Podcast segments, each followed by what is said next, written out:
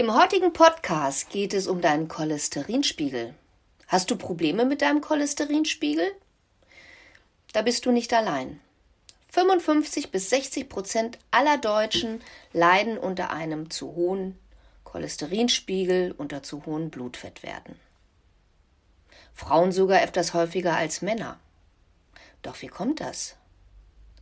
Nicht immer, aber sehr oft liegt es einfach an einer falschen und zu fettreichen Ernährung. Das bedeutet jetzt nicht, dass du auf Fett verzichten sollst, auf gar keinen Fall.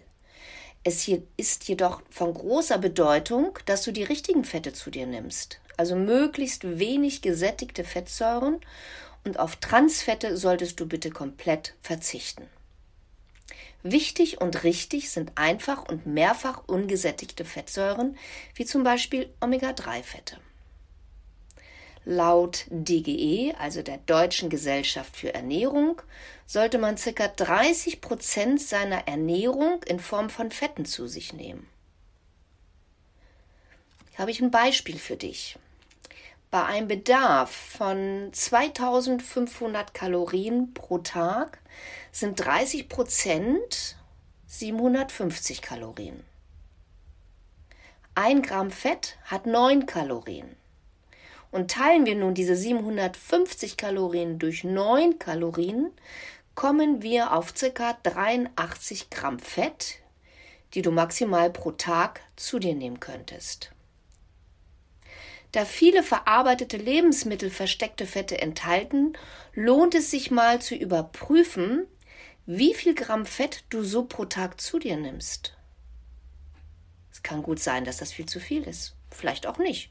Dann Glückwunsch. Oft fehlen in der Ernährung auch Ballaststoffe. Denn auch sie sorgen für einen ausgeglichenen Cholesterinspiegel. 30 bis 40 Gramm Ballaststoffe solltest du am Tag so circa zu dir nehmen. Ich gehe da jetzt nicht mehr drauf ein, weil zu den Ballaststoffen kannst du in meinem Artikel vom August 2020 mehr erfahren. Da habe ich das alles schön erklärt.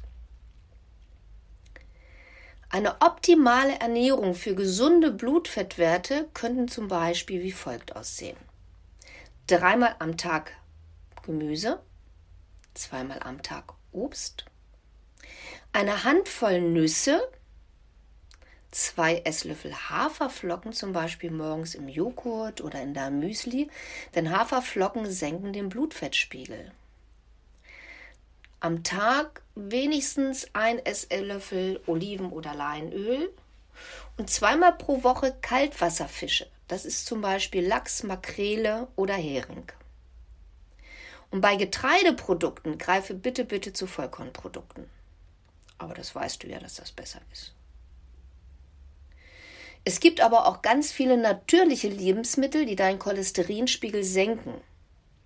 Und falls du Medikamente zur Senkung deines Cholesterinspiegels nimmst, helfen dir diese natürlichen Blutfettsenker dabei, die Medikamente zu reduzieren oder vielleicht sogar auf sie verzichten zu können. Und das wäre ja gar nicht schlecht, denn auch diese Medikamente haben wie alle Medikamente Nebenwirkungen. Natürliche Blutfettsenker sind zum Beispiel Äpfel, denn die enthalten Pektine und das sind Ballaststoffe. Diese saugen für die Fettverbrennung Gallensäure auf was wiederum die Leber dazu zwingt, für Nachschub zu sorgen und dafür verbraucht sie Cholesterin. Hängt also alles zusammen. Hülsenfrüchte zum Beispiel senken den LDL-Wert, also das böse Cholesterin, und verringert so das Herz-Kreislauf-Risiko. Grüner Tee ist auch richtig gut. Fünf bis sechs Tassen am Tag reduzieren den Gesamt-LDL-Cholesterinspiegel. Knoblauch senkt die Bildung von Cholesterin in der Leber und verbessert die Fließeigenschaft des Blutes und erweitert die Gefäße. Leinsamen und Flohsamen binden Cholesterin im Darm und befördern es mit dem Stuhlgang aus dem Körper heraus. Zwei Teelöffel mit viel Wasser täglich ist dabei sehr hilfreich. Mandeln, Walnüsse, aber auch andere Nussarten wirken aufgrund ihres günstigen Fettmusters hervorragend gegen Cholesterinwerte bzw. hohe Cholesterinwerte. Also ein regelmäßiger Verzehr, man sagt so circa eine Handvoll am Tag, kann den LDL-Wert um 10 bis 20 Prozent senken. Sojaprodukte wie Tofu enthalten Sterine. Diese Pflanzenstoffe senken auch das LDL um ca. 3,6 Prozent.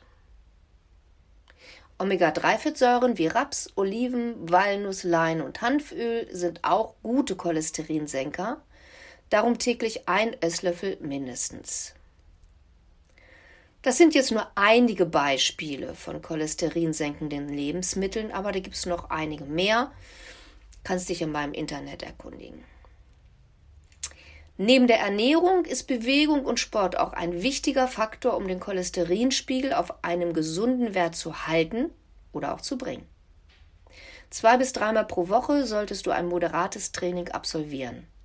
Körperliches Training aktiviert deinen Fettstoffwechsel und das nicht nur beim Ausdauertraining, wie ganz oft vermutet wird, sondern auch beim Krafttraining. Fettzellen werden beim Krafttraining auch abgebaut und zum Aufbau von Muskelmasse verwendet. Dazu brauchst du jetzt nicht trainieren wie ein Bodybuilder. Ist gar nicht nötig.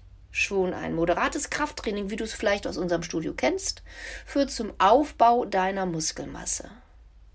Dadurch, dass dein Fettanteil abnimmt und deine Muskelmasse zunimmt, tust du auch langfristig etwas für dein Gewicht und deine Blutfette. Ein kräftiger Muskel hat einen viel aktiveren Stoffwechsel und verbraucht auch in Ruhe Kalorien. Weil der Fettanteil gesenkt wird, sinken auch deine Triglyceride und somit dein Cholesterinspiegel. Der HDL-Wert, also das gute Cholesterin, wird um 5 bis 10 Prozent erhöht und die Triglyceride um 30 bis 40 Prozent gesenkt. Der LDL-Wert, also das böse Cholesterin, wird jetzt nicht reduziert, aber der Quotient nimmt ab. Und das ist ganz wichtig für deine Gefäße und dein Herz-Kreislauf-System. Chronischer Stress zum Beispiel hat man festgestellt, erhöht nachweislich den Cholesterinspiegel.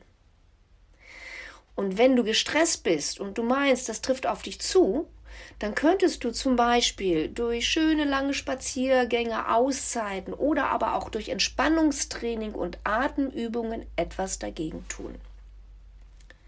Auf unserer App findest du zum Beispiel Yoga-Live-Kurse, aber auch aufgenommene Kurse, die du jederzeit mitmachen kannst. Schau mal rein. Also, die richtige Ernährung, regelmäßiges Training und auch Entspannung hilft dir, deinen Cholesterinspiegel auf einem gesunden Wert zu halten oder bei Bedarf auch zu senken. Ich finde, das wären doch schon mal so richtig gute Vorsätze fürs neue Jahr, oder? Also wir helfen dir super gerne dabei. Ich wünsche dir viel Erfolg und ein gesundes 2021. Bis zum nächsten Podcast. Tschüss.